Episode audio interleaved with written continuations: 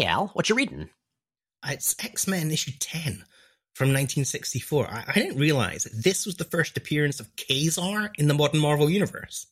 You know, now that you mention it, that is one of the stranger points of interest in those early issues. Are you a Ka-Zar fan? Absolutely. I mean, for my money, you can't beat Mark Waid and Andy Kubert's run on the character from the late 90s. Waid and Kubert, that is an incredible team.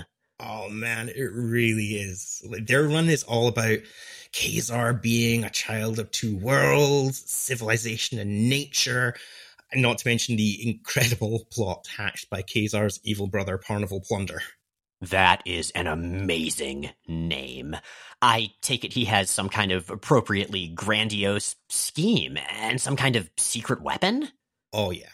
Uh, what? An orbiting space laser trained on the Savage Land? Mm, no. Okay, a machine that turns humans into dinosaurs. Sauron's been there, done that. Then what? He keeps Thanos in a closet in his office. What?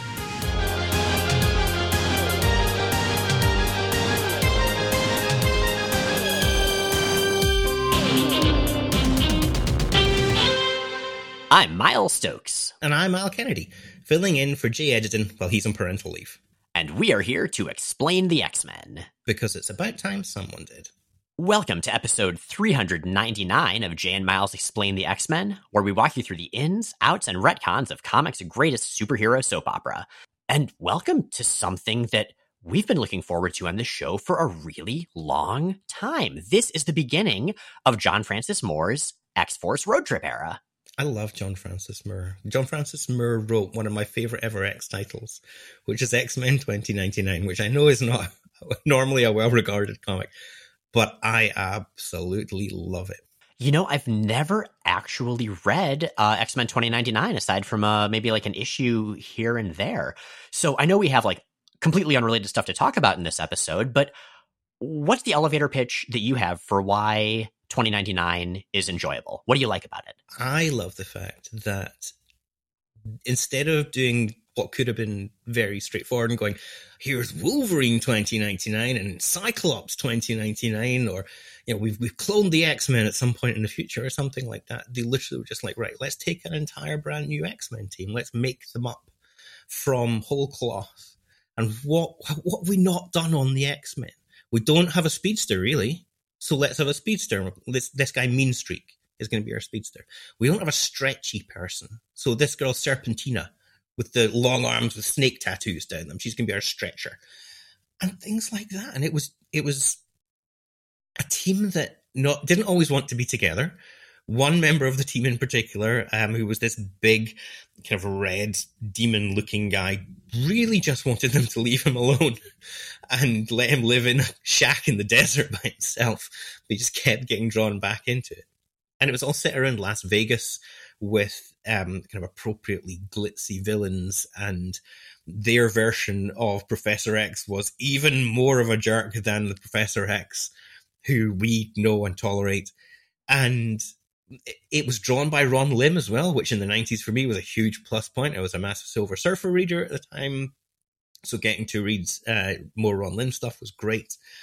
And yeah, I just, it, it was, it was an X book that felt like the X Men always feel like their own special little corner of Marvel Universe anyway. And X Men 2099 felt like a little corner of a little corner. Okay. No, that that actually sounds immensely appealing. I had always sort of discounted it in part because there were already so many X books and I only had so much allowance as a kid. But uh now that Marvel Unlimited exists, um that that sounds kind of great. Interestingly enough, there's an omnibus of X Men 2099 coming out, and I think it's due in in something like April or May this year. So it should be going on Marvel U at some point this year. Oh, okay, it's not already. Well, I, I, will. I will keep an eye out for that. I, that'll be my next big read through. I, I made it through um, all of Cable, all of X Men, all of Wolverine. I mean, the first big volumes. So I think this is next on the list.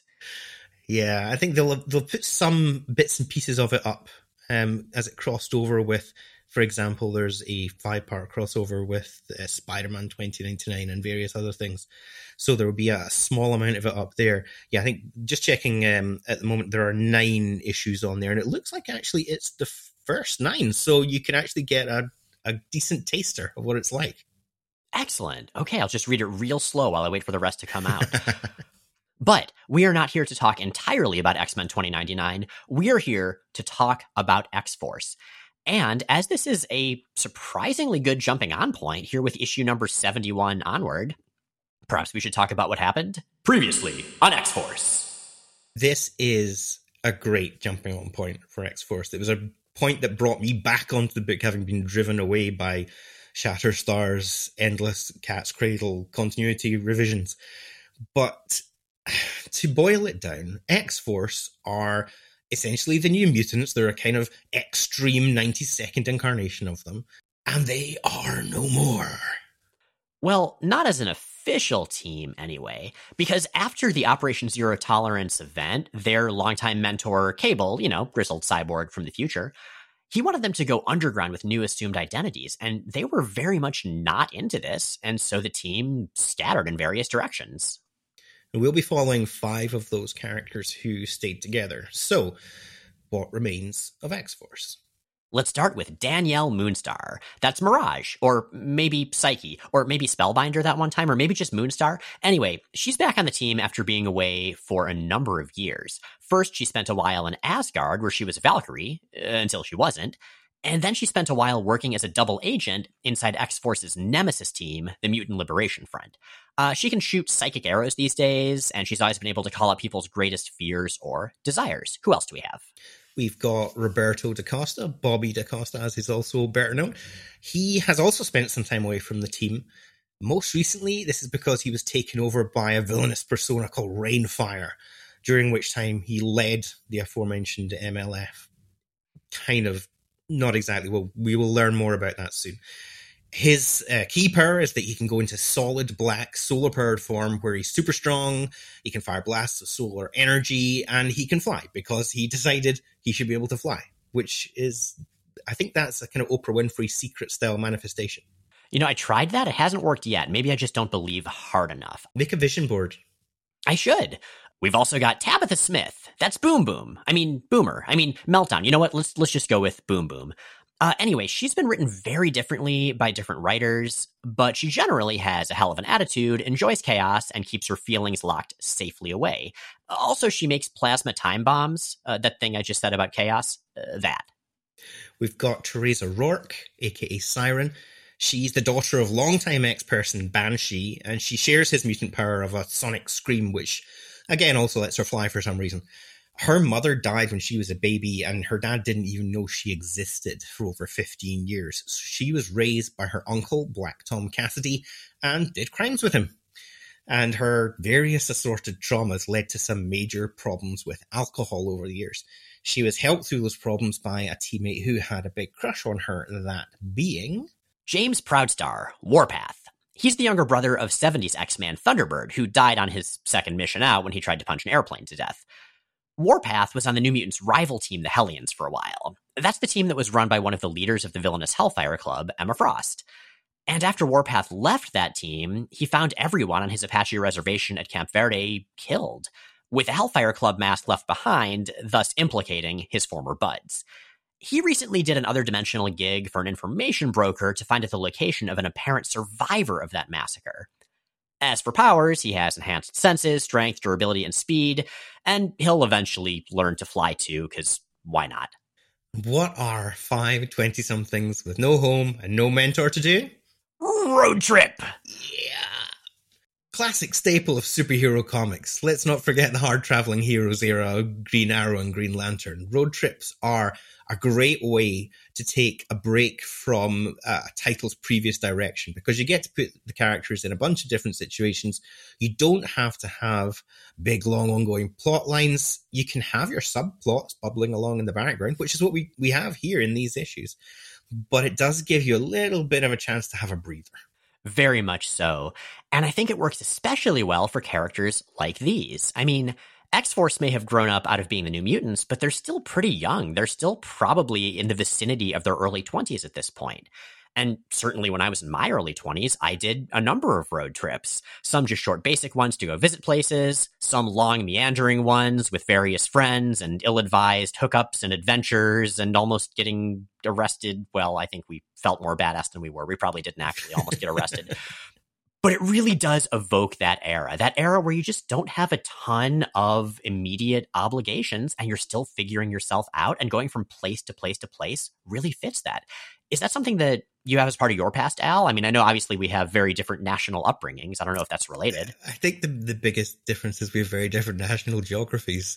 Going on a road trip in the UK, you, you don't get to drive for very long before you hit the water. Um, we, I did go on um, short jaunts to, I mean, Scotland's not a big place, to uh, various places around and you know, go away with friends on uh, holidays, little camping trips or whatever, which are all great fun.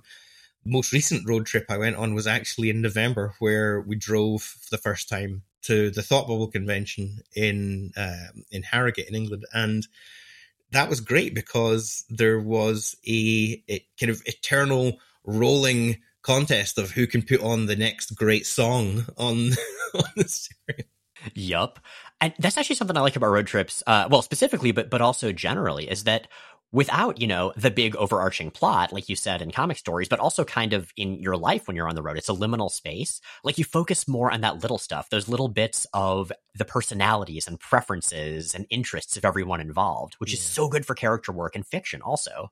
Absolutely, and I think it really helps in these issues that you've got a new writer coming on because it's somebody who doesn't have a ton of baggage with these characters, is brand new to it, is excited, is is raring to get on to the book, and is able to set out their stall with how they see the characters' individual personalities and how you see them merging together.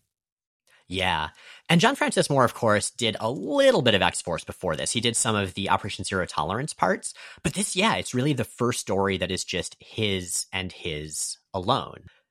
So I guess let's just dive into X Force number 71 Destination Unknown. Written by John Francis Moore, penciled by Adam Pollina, inked by Mark Morales, Rich Perrotta, Mark Purdue, and Walden Wong, colored by Marie Javins, lettered by Richard Starkings, and Comicraft's Emerson Miranda. So in the issue's credits, the inkers are actually just listed as Team X. They're only retroactively credited, I think, in the next issue. But wait a minute, wait a minute. Team X. We've heard that name before, haven't we? We have, yeah. That was the CIA run group that Wolverine and Sabretooth and Maverick were on. Oh, okay, so d- does that mean that Wolverine and his buds were not actually like secret agent hitmen? They were just comic book inkers? I think so. And I think for this specific Team X here, much like Wolverine's time in Team X, their memories of the period are stressful and spotty at best. Oh man, if it's not the carbonadium synthesizer, then it's inking deadlines. Both traumatic. Yeah, I love the carbonadium synthesizer. It's one of the most expressive of all the electronic musical instruments. now I just wish that Omega Red had been after like a Moog synth or something. So the cover to this issue is great. And it is also the rare gatefold cover that is not for an issue ending in zero or five. It's also a regular length issue. And I'm not even sure if it cost more. But on the right side of it, which of course is the front of the comic, we have Mirage hitchhiking on the side of the road, and on the back of the comic, the left side is the rest of the team. Like Warpath has his arms crossed, looking all confident, looking into the distance. Sunspot's leaning against him, playing Game Boy. Siren and Boom Boom are sitting on luggage, with Siren reading a book and Boom Boom listening to music. And they're all in casual clothing. None of them are wearing superhero outfits. Yeah, it, Siren's dungarees in particular very much placed this issue in the mid 1990s. Oh yeah, the 90s fashion is glorious right here. Uh, the 90s were by no means all good, by no means all good, but the clothes were were just so comfortable and fun. I mean, I'm probably biased. We're probably both biased. yeah. Uh, the luggage includes Boom Boom's old pink bunny slippers from the Sabretooth story from Jeph Loeb's run. Uh, there's sports equipment. There's a boombox. There's a McDonald's bag. Like this all really sets the tone. This is not a superhero book right now. I mean, yes, there will be superhero stuff in it, but that's not sort of the wrapper that the gift is in. Absolutely. It's setting its stall out as being something that's different from what's come before, particularly given that Operation Zero Tolerance is just wrapped up. They do want to make sure you know this is something that is new. The cover itself was actually used for an in Comic House ad with the caption, It was Bastion's way or the highway. And a will fight evil for food sign at Mirage's feet. Thank you very much to listener Ben for pointing that one out.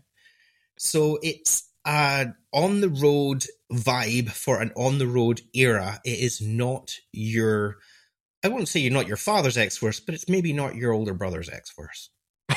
yes, my father's X Force was the new was the New Mutants. It's true, um, but it's uh it's fun. And i think the book is very aware both with the cover and with everything else about it that it's going to be a jumping on point.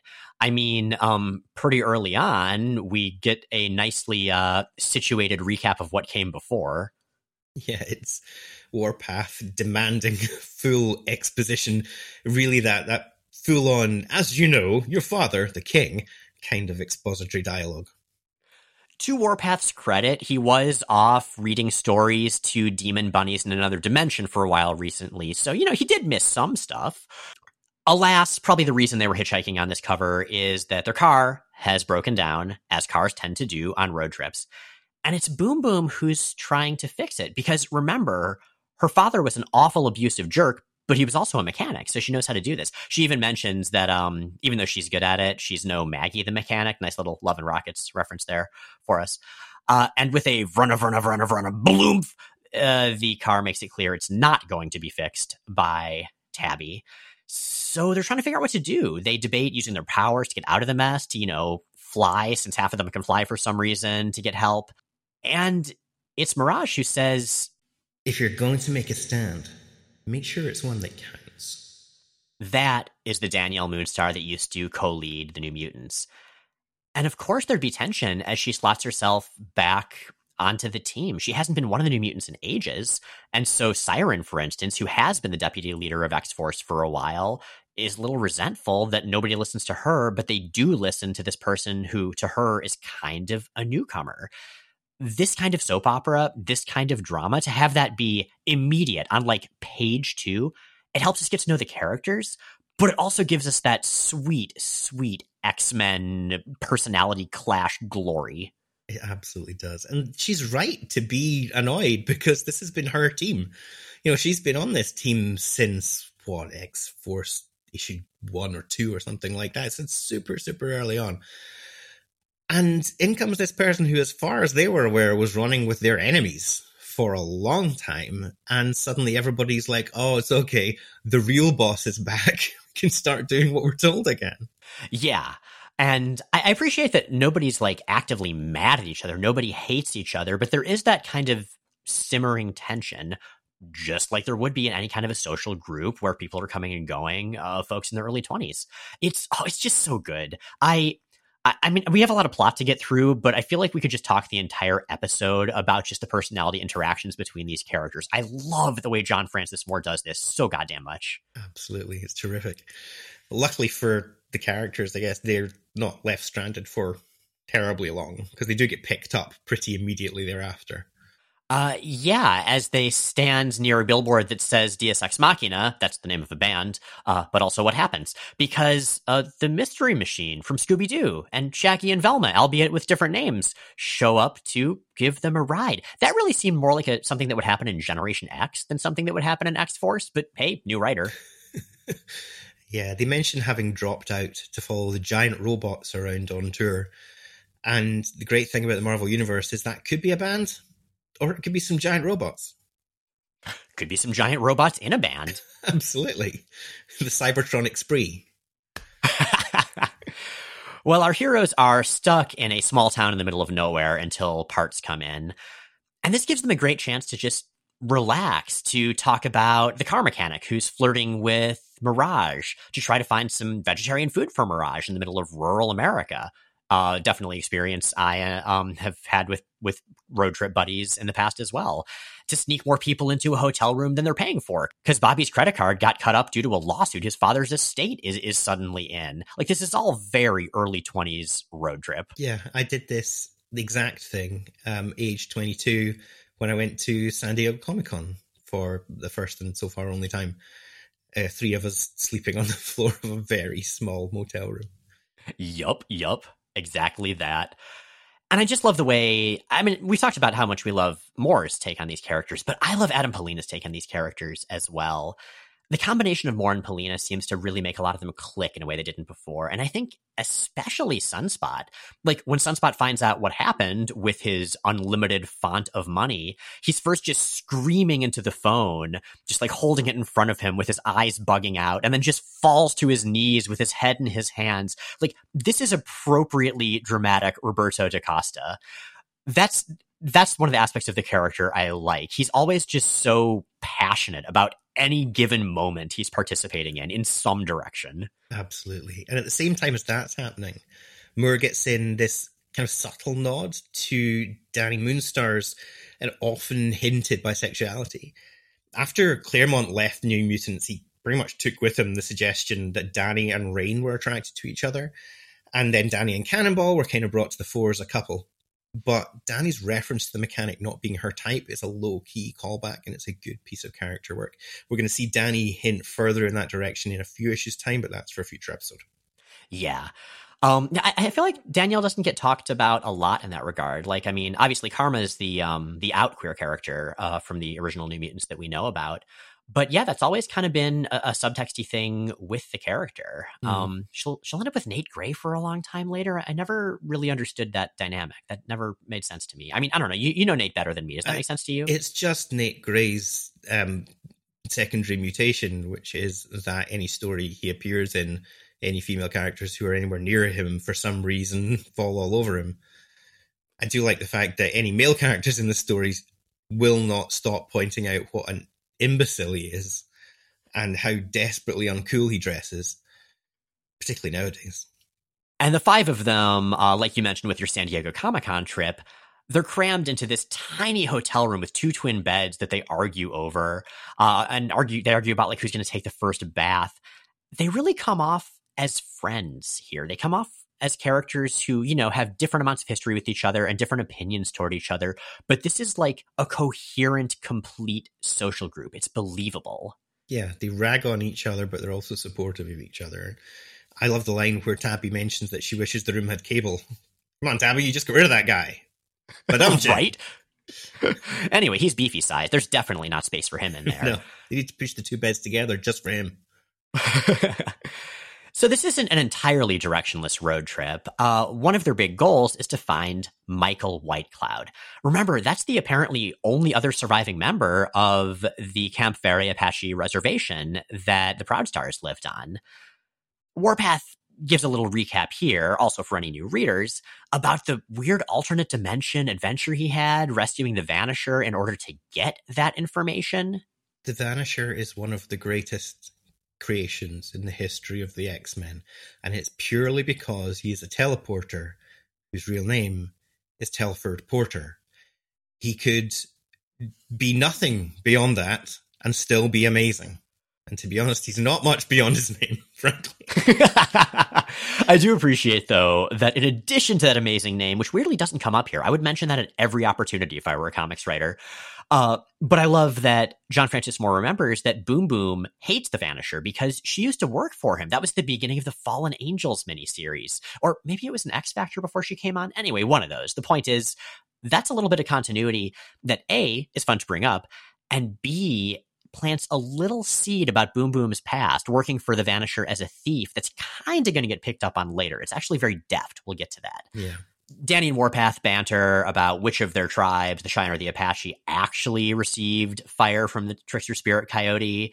Um, in, in, the story, that's one of the stories that comes up during this. Uh, Boom Boom's taking the whole story is that she just needs a jetpack. That's her conclusion. It's so much fun. And the art also is uh, we see the flashback of Warpath illustrating what happened in this alternate dimension, which is just really bizarre. Like these cartoon rabbit dog things listening to him in this blasted wasteland. But there are these contrasting little panels to the side of each of the new mutants in their sleep clothing, just looking skeptical and amused and continually interrupting Warpath's story. It's it's solid gold.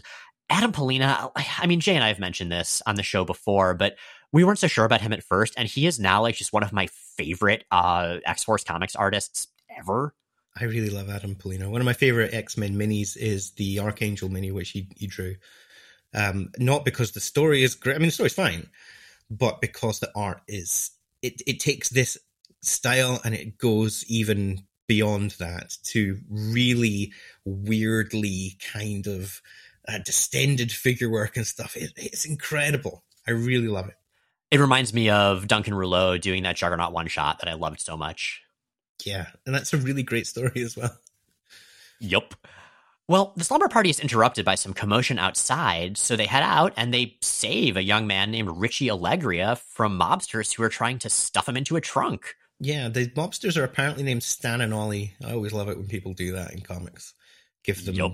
like reference names. Although it's always one step away from giving them comics reference names. I think every single street in Gotham City is named after somebody who drew Batman in the Silver Age. yup. It's like the horror writers in Silent Hill being the names for the streets. Exactly.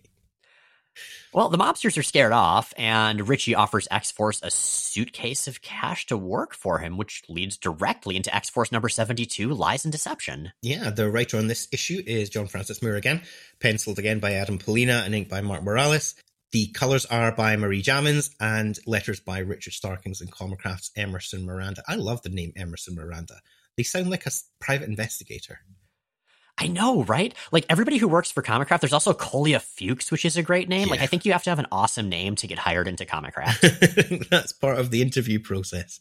This is how they sift the resumes. This is the first step in the whole thing.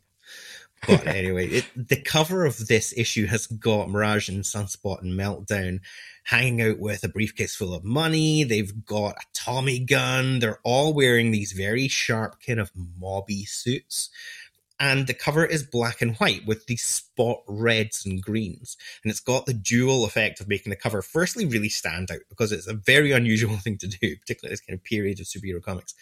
And also it makes it look incredibly Christmassy with all this red and green all over it. It really does. Speaking of Silent Hill, come to think of it, where the covers had a habit, especially with the greatest hits version, of having a lot of red and green on them. I just think about Silent Hill too much. I'll focus on X Force. well, you would think that having Mirage and Sunspot and Boom Boom wearing these 20s gangster suits and holding Tommy guns and so on would just be kind of a gimmicky cover. It wouldn't really appear in the issue. But no, that's exactly what they're wearing as Richie's bodyguards when the gangsters come calling at Richie's hotel. One thing we should note here is that the leader of this group is this tiny, stocky dude with a mustache a coat and a hat, and his bodyguards are two massive kind of gorillas in suits. Yeah, it reminded me a lot of the rich guys and bodyguards uh, from the Triplets of Belleville, which is a great animated movie and not one that has anything else to do with this other than mobsters doing bad things. People should check it out if they've not seen it, though. It's a great, uh, almost entirely silent, no dialogue uh, movie about um, the Tour de France and a criminal conspiracy around it, and it's if you like Adam Pollina's work, you will love the the artistry in uh, Triplets of Belleville.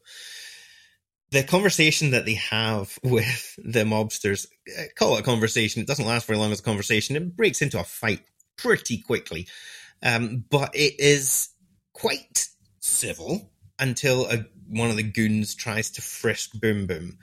By frisk, we really mean grope, effectively. And so she starts a fight saying, Let's get this straight. I'm not going to be pawed by any Sonny Corleone wannabe. And they are really annoyed. Boom Boom and Mirage and, and Bobby are all really annoyed when they find out that the money that Richie owes these guys is because he's borrowed from the mob. He had told them earlier on that they were just using him to get his dad, but X Force guys realize they've been lied to and they are ready to just walk out on Richie at that point. Richie, of course, is desperate for them to stick around and he says, oh, I only borrowed the money to fund the movie that I'm making. I'm a filmmaker. And he is, but he's very desperate and he is, well, he's kind of sleazily endearing, which is quite nice in a way he's fun. He's a minor character, but I, I, enjoy him here. It gives somebody, it gives the main character someone fun to bounce off of. But speaking of the main characters, this is only three of them because it turns out Warpath and Siren are doing their own thing. Warpath wakes up from nightmares about everybody he loves dying to the passenger seat of a car. Siren is driving the two of them to go find Michael Whitecloud. Yeah, they mention that there had a, been a stopover in Deadpool issue 12 in between issues. I, I actually read that. Um, the details aren't really important. Um, Deadpool's kind of in love with Siren in this era, and he and he asks for help, but she's tired of his bullshit, so they leave. The main thing that was significant about that issue to me is that Deadpool is racist enough toward Warpath in it that the Marvel Unlimited digital version of the issue has one of those these stereotypes were wrong then and they are wrong now messages before the first page and fair enough um it was definitely the the late 90s yeah an, unusual thing to see even that late to that kind of uh, overt slurs being used but um yeah glad that they've kind of flagged that up now yeah it's a good choice though to have Warpath and Siren together. Like their history makes for really good drama, I think. Yeah, they've got this mutual support. There's also a kind of annoyance and frustration and jealousy between them. It's a very nuanced relationship between the two of them. He's annoyed with himself. He is blaming himself intensely for the death of, of basically everyone he knows and loves. But she is keen to make sure he knows that it's not actually his fault. She refers back to her own mother dying and saying you know, she herself is to blame for that and hence her drinking. Uh, dude, Theresa, you were like a month old when your when your mom died. You can give yourself a break there. I, I don't think you could have prevented it. So they come across Michael Whitecloud, and he's been staying in this crappy hotel, which is it's full of Apache artifacts and old porn mags and booze. This place sucks. The graffiti in the hall says "Toilet Boys." That is the worst gang name. Why would you call yourself that? Unless it's like a super team who all have toilet related powers, like Kid Flush, maybe. boo. I mean, yay. I mean, boo. I mean, I don't know how to feel about that. I think it makes me happy. you knew I was a snake and all that. you know, snakes do hang out in sewers, as we learned in that one Sabretooth one shot, so it all comes together. Yeah. Siren catches Michael in the air as he and his bottle leap out of the window to try to escape from Jimmy uh, because he thought that Siren and, and James were hitmen. This page is great. I love the way that the art here flows kind of down and across the page in these two stepped tiers. It, it, echoes the fire escape that the scene takes place on. It's really nice bit of business by Pollina. Yeah, when we've talked about Pollina, you know, we we talk mostly about his exaggerated features and body language. I think that's sort of his his hallmark. We've talked a little about his habit of putting kind of uh, I don't know, almost Art Nouveau designs or like almost Renaissancey halos in the background behind people. But his panel layout, it's not always like distractingly clever, but it's always very coherent. And sometimes it's thematically wonderful. Yeah, it's a well thought through placement of these panels on the pages. Michael is a investigative reporter, it turns out and he was a whistleblower. He was reporting on immoral doctors who were experimenting on Native Americans back in X Force Minus One, which we will get to. But more recently, he got some info on something called Project Stepladder, which was experimenting on additional disadvantaged folks to give people powers. And at the time, he was staying at Camp Verde with his and the Proud Stars folks. And he only escaped the massacre that happened there because he was late getting back that night. A massacre, it turns out, was targeted specifically at him and his contacts in this whistleblowing operation he was engaged in. Yeah, and since then he's been on the run and he's been drinking to numb the pain effectively. As he says to James, I don't know which stereotype I became the alcoholic reporter or the drunk Indian it's good of them to acknowledge that they're leaning into both of these stereotypes at this point because it's a little on the nose. Yeah, it's like, hey, thanks for pointing out that that's a stereotype, but also you did the stereotype. Yeah, exactly. But also, I guess it fits the character situation. Yeah, it's difficult to get away with something just by pointing out that you're doing it. But they're they're trying to have their cake and eat it here, and you know the the issue otherwise coasts along without causing too much offense. So. Michael gives Warpath the location of the evidence, which is in a, a locker at a station. And Warpath asks the big question, which is who really killed his family, who really killed his tribe, because clearly it wasn't actually the Hellfire Club. And at that point, Michael's head literally explodes all over the place. It's there's there's Michael head just spattered all over Siren and Warpath and the walls, and goddamn. Yeah, it's really, really gross. It looks like it could be blood colored brown for maybe Comics Code reasons, but I think it's maybe meant to be his brains. In any event, that takes us on to X Force issue 73, stop motion. This issue is written again by John Francis Moore, guest penciled by Andy Smith, inked by Mark Morales, Scott Hanna, and Sean Parsons, colored by John Callis, and lettered by Richard Starkings and Comicraft's Kolja Fuchs, again with a great name. Um, so let's take a break from the gross brains because they're gross and check in with Boom Boom, Sunspot, and Mirage. Specifically Boom Boom, who is in a diner looking at a dreamy little wallet sized pic of Cannonball and his 90s floppy hair. And she's writing him a letter. And I appreciate here that the handwriting is decent, if very plain print, and that she writes pretty well. She does write more like people talk, which many podcasters also do, or many people who are not experienced writers, which I like. So let's talk a little about Tabby, because a lot of people write her as a sort of bimbo stereotype. Um, that can be fun. I mean, she was written that way in Next Wave and the much more recent X Terminators. Yeah, I have great reservations about how Tabby has been reinvented since Next Wave. I really don't like the way that Tabby was revamped in that series. Ellis essentially made her an idiot and a drunk idiot at that. And it was not the character that I remembered from reading X Force in the in the nineties. So I like when she is shown to be a little bit more resourceful. I like when she's shown to have a bit more uh, wit about her and a bit more intelligence. And that's not to say that you can't bring in some of these other elements, such as, you know, they they gave her alcoholism as a character trait, and you you have to pick up on that. And so when Ed Brisson was writing New Mutants at the outset of the Krakoan era, that was something which he picked up on with the um, the boom boom element of the earthbound part of that storyline. But generally, I am a big fan of this version of Boom Boom and not so much the um, the revised version, shall we say.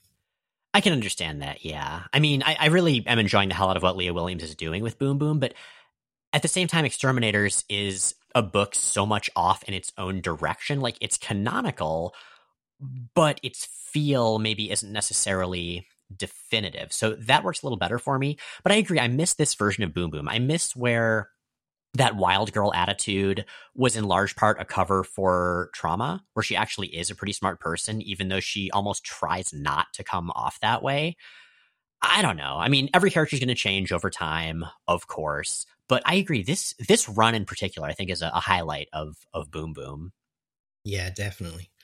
She's sitting, as you say, at the, at the table writing her letter to Cannonball. She is printing rather than trying to do a handwriting font. And I must thank Kolja Fuchs for not doing a handwriting font. Please, people, stop doing handwriting fonts. Yeah, yeah, that stuff's hard to read, especially at an angle. I don't know. I think I can still technically write cursive, but I've reverted to print as well. It's just it's just more civilized it makes you feel like you should be spending longer reading the comic than you actually need to be because you're trying to figure out was that an N or an S or or is that an A or but anyway. But Boom Boom's having a bit of an introspective moment and her letter is pretty heartfelt towards Cannonball as she says I'm trying to convince everyone to go to the Colossal Man gathering in Texas. It's supposed to be a real freak show. Sounds like fun, huh? If you want. I mean, if you're not too busy with the X Men, you could meet us there too. I would love so much to see you, even for a few days.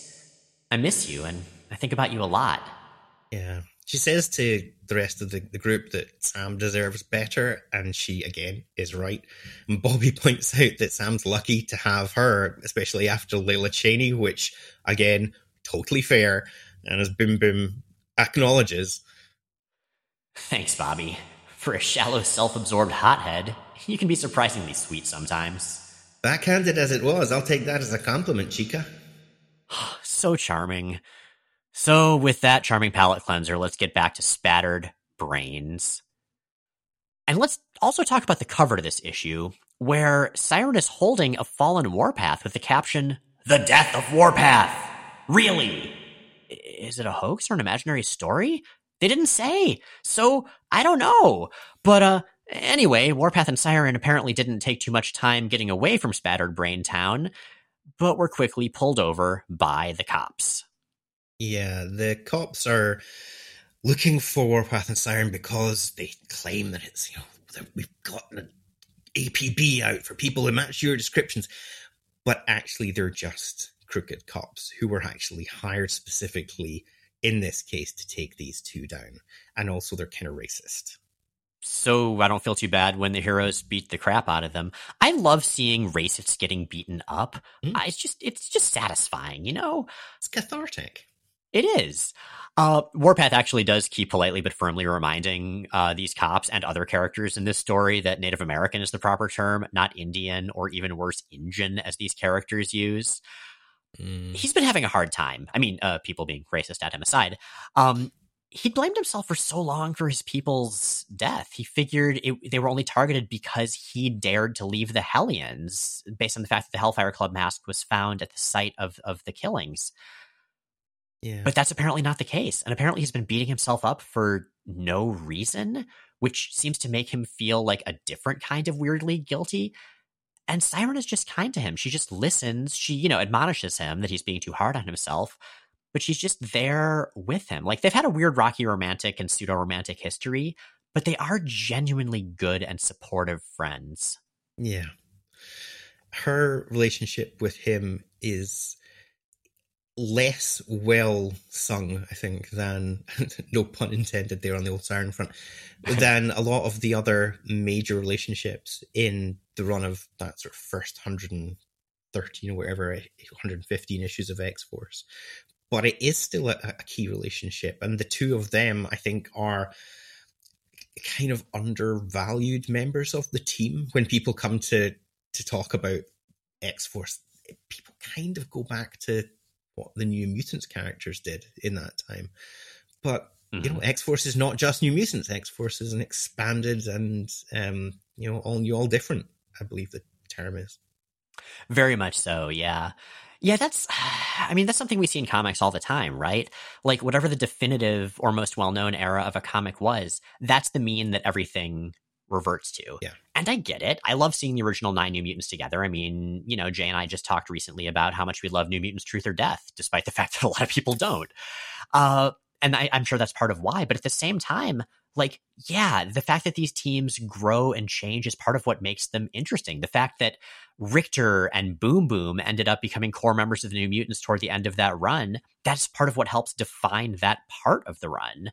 Um, I think Siren did have the misfortune to come in during an era where the writing wasn't as strong, and she's a character people have always struggled with. Mm. And Warpath has been written, you know, kind of inconsistently, and that's that's also challenging for him. But like these are good characters. You could do a lot with these characters. Actually, in um, Vita Ayala's recently ended New Mutants run, I thought Warpath was incredibly compellingly written. Like I think that was maybe the best he's ever been written. Yeah, I think it's a terrific series, and people who are up to date with uh, Krakoa stuff should read that if you're waiting till we cover that on this show, well, we'll see you in maybe 30 years. yup. Oh God, how long will it take us to catch up? I don't even want to think about that. I mean, we're in '98. We're in '98, and that's fine.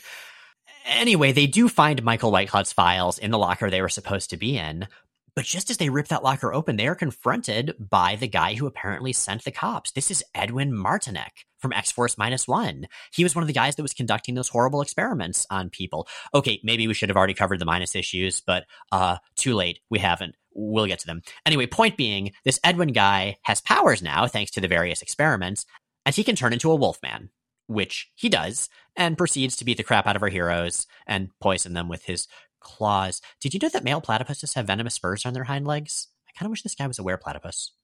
Platypuses are amazing. Platypuses lay eggs, even though they're mammals. They don't have stomachs. They literally have like a spider sense via these cells in their bills that de- like detect electrical fields from other organisms. Why is there no were platypus in the Marvel universe? Why have we not got MCU special presentation Michael Giacchino's Platypus by Night?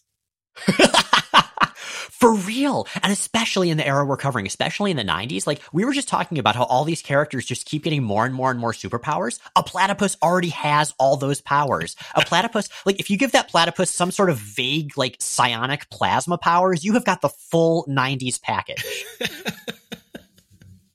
Throw some spikes on there too. Absolutely. And maybe like spell it platypus with like every single vowel is replaced by a Y, like platypus. I love this plan. If it was the 80s, you could just throw an umlaut over one of the vowels to get that Motley Crue vibe. Mm-hmm. Uh, but we digress. Although uh, now I just can't stop thinking of how much better this villain would be because he's actually kind of boring. Well, what can you do? Um, boring though he is, he is also successful uh, because he ties up Siren and Warpath, and then Villain explains his deal as he prepares to experiment on them. And side note, as he prepares to experiment on them, he's assisted by one of the Zero robots. You know, like the all white robot with no face and the zero on his forehead that used to work with Strife. It's another one of those. Yeah, we actually find out that Strife was the guy behind Project Stepladder, and that means that Strife was the one who gave the order to kill everyone at Camp Verde and frame the Hellfire Club so Strife is really the guy that Jimmy's been looking for. And you know, I kind of like that. I mean, on the one hand, sure, it's awfully convenient that the big X Force villain from the start, Strife, is behind this plot point but it's also more thematically appropriate than the Hellfire Club, who have really never had anything to do with X Force. They were a big deal in the New Mutants era, but not since X Force became X Force, not since James himself joined the team, uh, with a couple of brief exceptions in like New Warriors crossovers and such. But but still, um, I, I'm into this, and it's also always interesting to have the big villain behind something be a guy who's already dead then you get a lot more interesting processing that the character has to deal with. Also, you get a strange story we'll be covering momentarily, but um, you wouldn't have to, and it would still work. Yeah, this guy Edwin is a true believer in Strife. He's convinced that Strife is going to return from the dead. He's not a, a great or compelling villain, but he does his job for the small number of pages in which he's made to appear. Should have been a platypus. Indeed we would have had a Marvel Legends builder figure of him by now if he'd been a platypus. yes, you could have gotten a part of him with spat grovel, maybe. so Siren hums like super hard to break out of her metal muzzle and freeze them both, and there's a big fight. I bet that sounds like a like a nuclear powered kazoo when she does that. She's got this metal thing strapped across her mouth and she manages to explode it out with her sonic scream. You had one job, metal muzzle thing. Pathetic. Not only is this guy not a platypus, but he's bad at superhero bondage. Yeesh. But as his final act before Siren nearly shatters him, breaking all of his bones with her sonic scream, werewolf Edwin jabs a titanium needle into Warpath's heart and pumps him full of amphetamines and Warpath dies. I guess it wasn't a hoax or an imaginary story. Shit.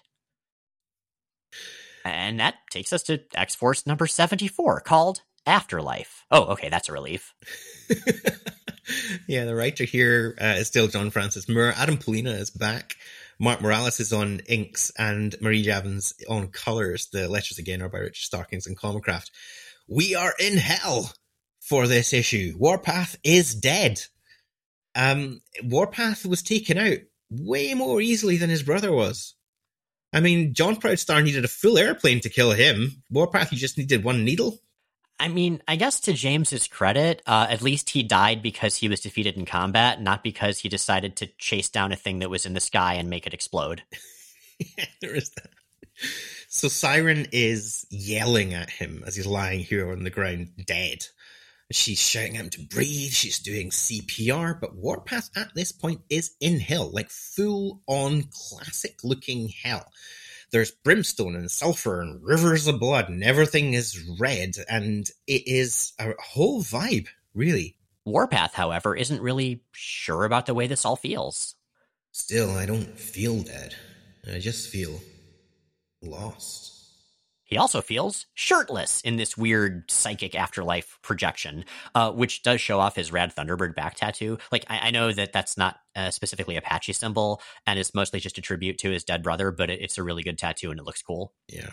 So he meets up almost immediately with his family.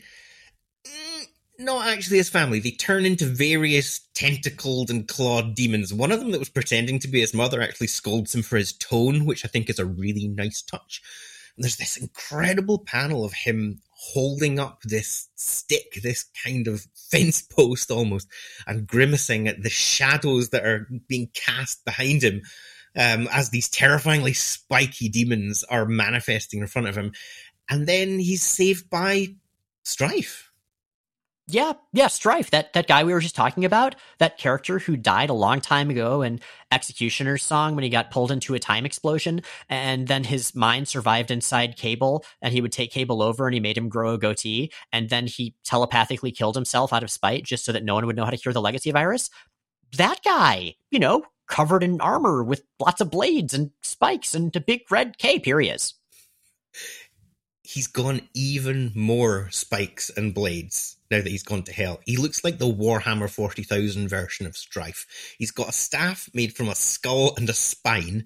He's riding this two headed masked obese man, which looks like the mole man with, with two heads. One of the heads is eating souls. The bridle itself is covered in skulls. Strife has got the aesthetic. Oh man, see, Strife should never have been a terrorist mutant leader. He just should have been on like heavy metal album covers. I actually really like that even his armor, I mean, it's basically the same armor, but it's been altered just a little. There are sort of skeletal elements to it. Like there's this sort of spine uh, along the top center of the helmet. It looks so rad. It does. Strife's plan is one of the old time classics. If he defeats Warpath while they're in hell, they will switch places and he can come back to life in Warpath's body. Uh, yeah, you know, like Mr. C from Twin Peaks or Mr. Scratch from Alan Wake. A lot of misters with stuff like that. James is more than happy to oblige Strife if Strife's looking for a fight. This guy killed his entire reservation. And Strife is like, well, sure. I mean, I killed thousands, but for me, it was Tuesday.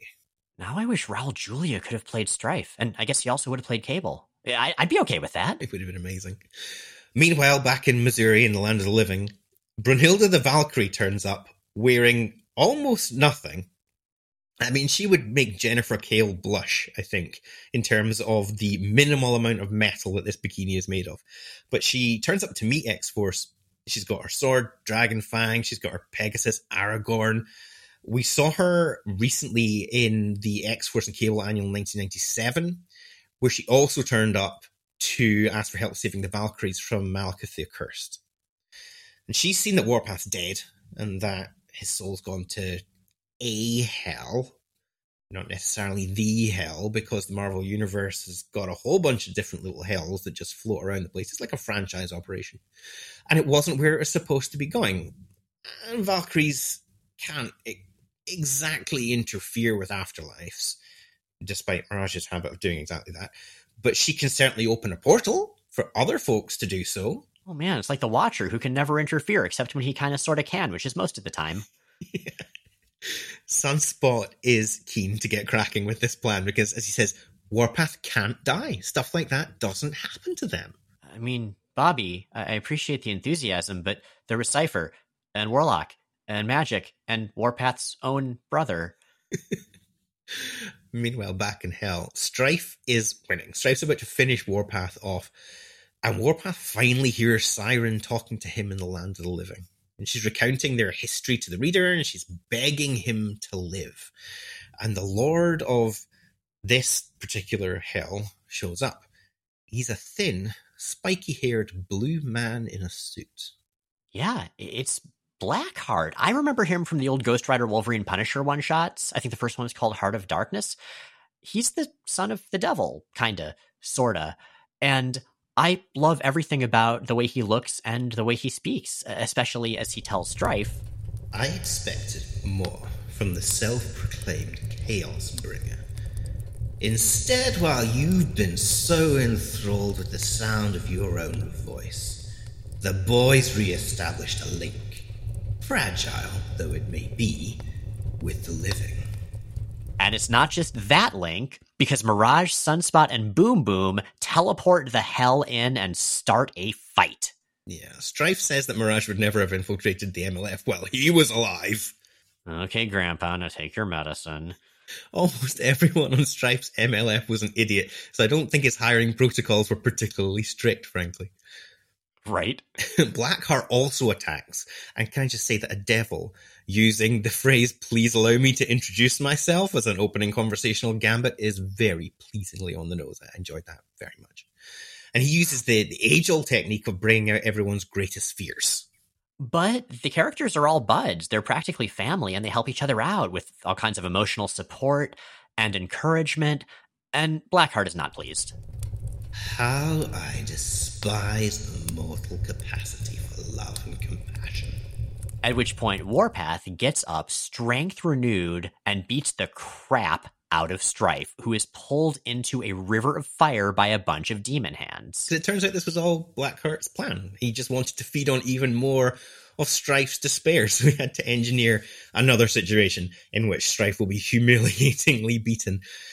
And now, with the five members of X Force alive and reunited, they're off to track down everyone who's responsible for killing James's people who aren't already in hell. Or possibly they're off to go to the Marvel Universe equivalent of Burning Man in like the next issue. Indeed. Meanwhile, there is, through all these issues, a very brief and occasional B plot about Domino Rang. Domino just underwent a mysterious forced medical procedure, which was imposed on her by an old rival, and she's been in pretty bad shape since. She's got an amazing new haircut, though. So, you know, it's impossible to say whether it's good or bad. Sort of a wash, right? Yeah.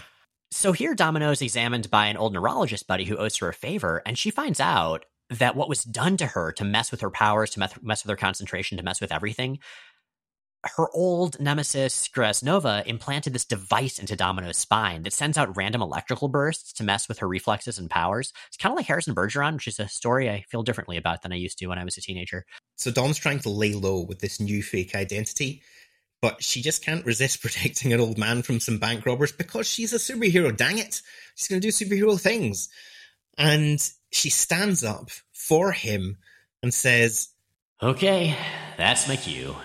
Sometimes having a conscience can be a royal pain.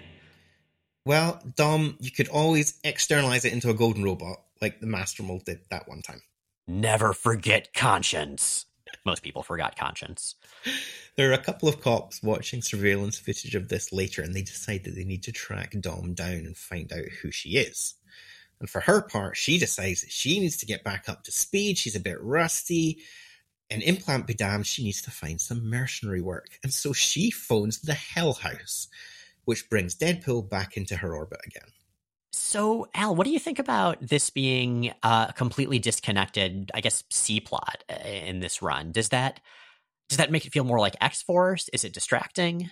It is a, a bit of a pulling away from the clean break stuff, which is one thing, but you do want to bring the characters back home, quote unquote, eventually. And so you kind of need to be able to set up the other track. And so having Dom continue a very slow plot basically through these issues keeps her fresh in people's minds. It makes people go, oh, okay, we've not completely forgotten the, the old characters from the cable era of X Force. This isn't a, a, a wiping clean of the slate. Domino's been a member of X Force since pretty much the, the beginning of the run, you know, setting Copycat to one side. And so she is a key member of the team. She's a key character. And if you want to emphasize the fact that the X Force team is not just the New Mutants Team Mark II, you do kind of need to reinforce that it's not a school anymore. It is not just a bunch of team characters. there are other people involved as well. So I think it works pretty well for me. That makes a lot of sense. Yeah, I, I like your take on that. And I'm also curious about your take on a character who's very much not here, despite appearing in the corner boxes on the cover of each, each, issue with his portrait, that being Caliban. Last we saw Caliban, he was captured by Ozymandias, who wiped the memory of the only person to see that capture, that being Cable. He hasn't been in any of these issues. He still gets a corner box spot. What is going on here? I think Caliban's agent deserves a raise. Caliban's agent has managed to negotiate a series regular credit for his client, even though he's not in every episode. He's basically the Cirroc Lofton of X Force. He gets to be in the opening credits, but he doesn't always turn up. Good work if you can get it, I guess. there is one other background plot with even less content that we've been seeing bits and pieces of which is a shadowy figure in a trench coat trailing our heroes and killing a bunch of people that they came into contact with. He, he burns down the bar that X Force went to at one point, and then he murders the firefighters that show up for pretty much no reason. And in Missouri, after X Force goes into hell to rescue Warpath, when the gangsters show up again to collect their money early from the now alone Richie, uh, this figure burns all the gangsters into skeletons uh, while yelling at them in his red speech bubbles. You know, like the kind of speech bubbles that Sunspot has. Richie even thinks this mysterious figure is Sunspot, asking if it's Bobby. The figure, however, replies, You're welcome, Richie. And don't call me Bobby. Ever. So we'll get to that whole thing, and it's going to get a lot more confusing. But that is the first set of issues of John Francis Moore's road trip era run. I'd heard this was a good era, albeit a controversial one. I liked it even more than I thought I would. How about you? What's your take on this? I really dig it. It's so great, particularly after we've been reading some fairly ropey issues of X Factor to be able to dig into a series where it is solid stuff and really very enjoyable. I honestly wish more superhero comics nowadays had the kind of vibe that this run has. Completely agreed. I also like the vibe of our listeners, and they've got questions. Indeed. An anonymous listener asks on Tumblr Do you ever wish you could skip to talking about Krakoa? You know, there are times when we're slogging through uh, a really dry arc of something or other when I kind of wish we could skip to the interesting stuff, but that's never really been the point of this podcast. The point of this podcast is to go through the good times and the bad times, talk about how they all connect. And I have to say, even in the comics we've covered that I've liked the least, there's still always fun stuff to talk about. Uh, Chuck Austin often comes up in run, runs of X Men that people don't like, which I get. But you know what Chuck Austin isn't? Boring. Ever. Some of the most questionable X Men comics are also some of the ones with the most to talk about.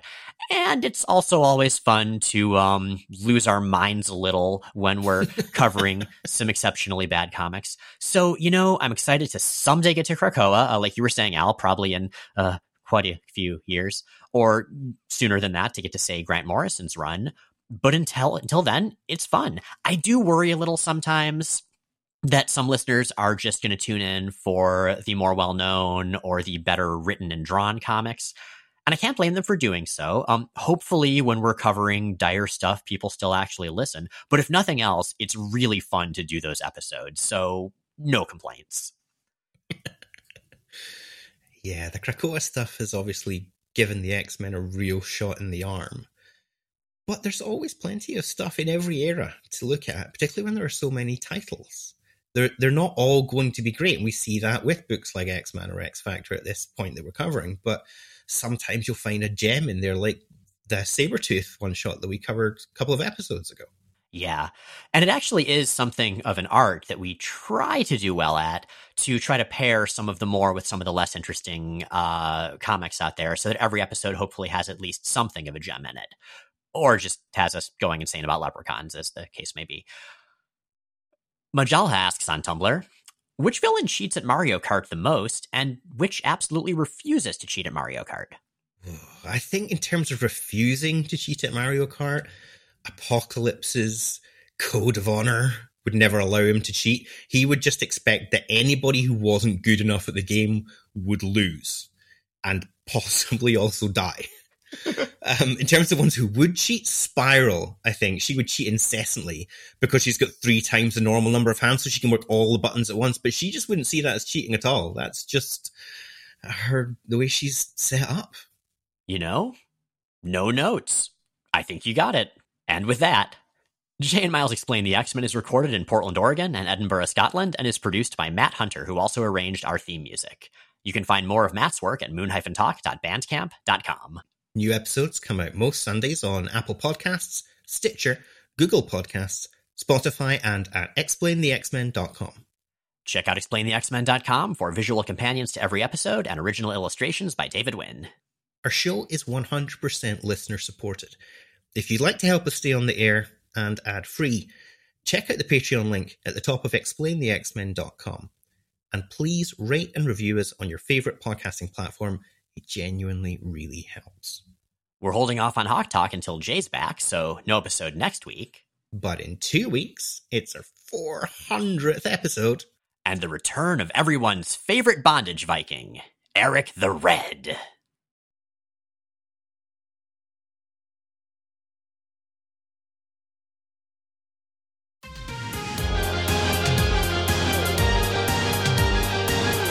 She has been there, been there since the very outset because initially it was uh, Vanessa Paradis um, was the, the woman instead. Um, I just, so I just think that her name would have been much better as Vanessa Paradis than as um, I don't know if I'm going to say that again because I don't know how f- famous Vanessa Paradis is as a singer outside of Europe. So I'm going to go back. I, have I've never heard of her. Vanessa but Paradis. I, She used to be married to oh shit, who was it? Oh, like Lenny Kravitz or somebody like that. I can't remember. okay, okay. Anyway, she she had this song called "Be My Baby," and it was uh, uh, she was she was great, but she was a 1990s mostly European. She was French. Possibly she was Johnny Depp's girlfriend or wife. Anyway, sorry, Matt. This whole this whole bit is garbage. Please cut this. I'm sorry. Um, but anyway,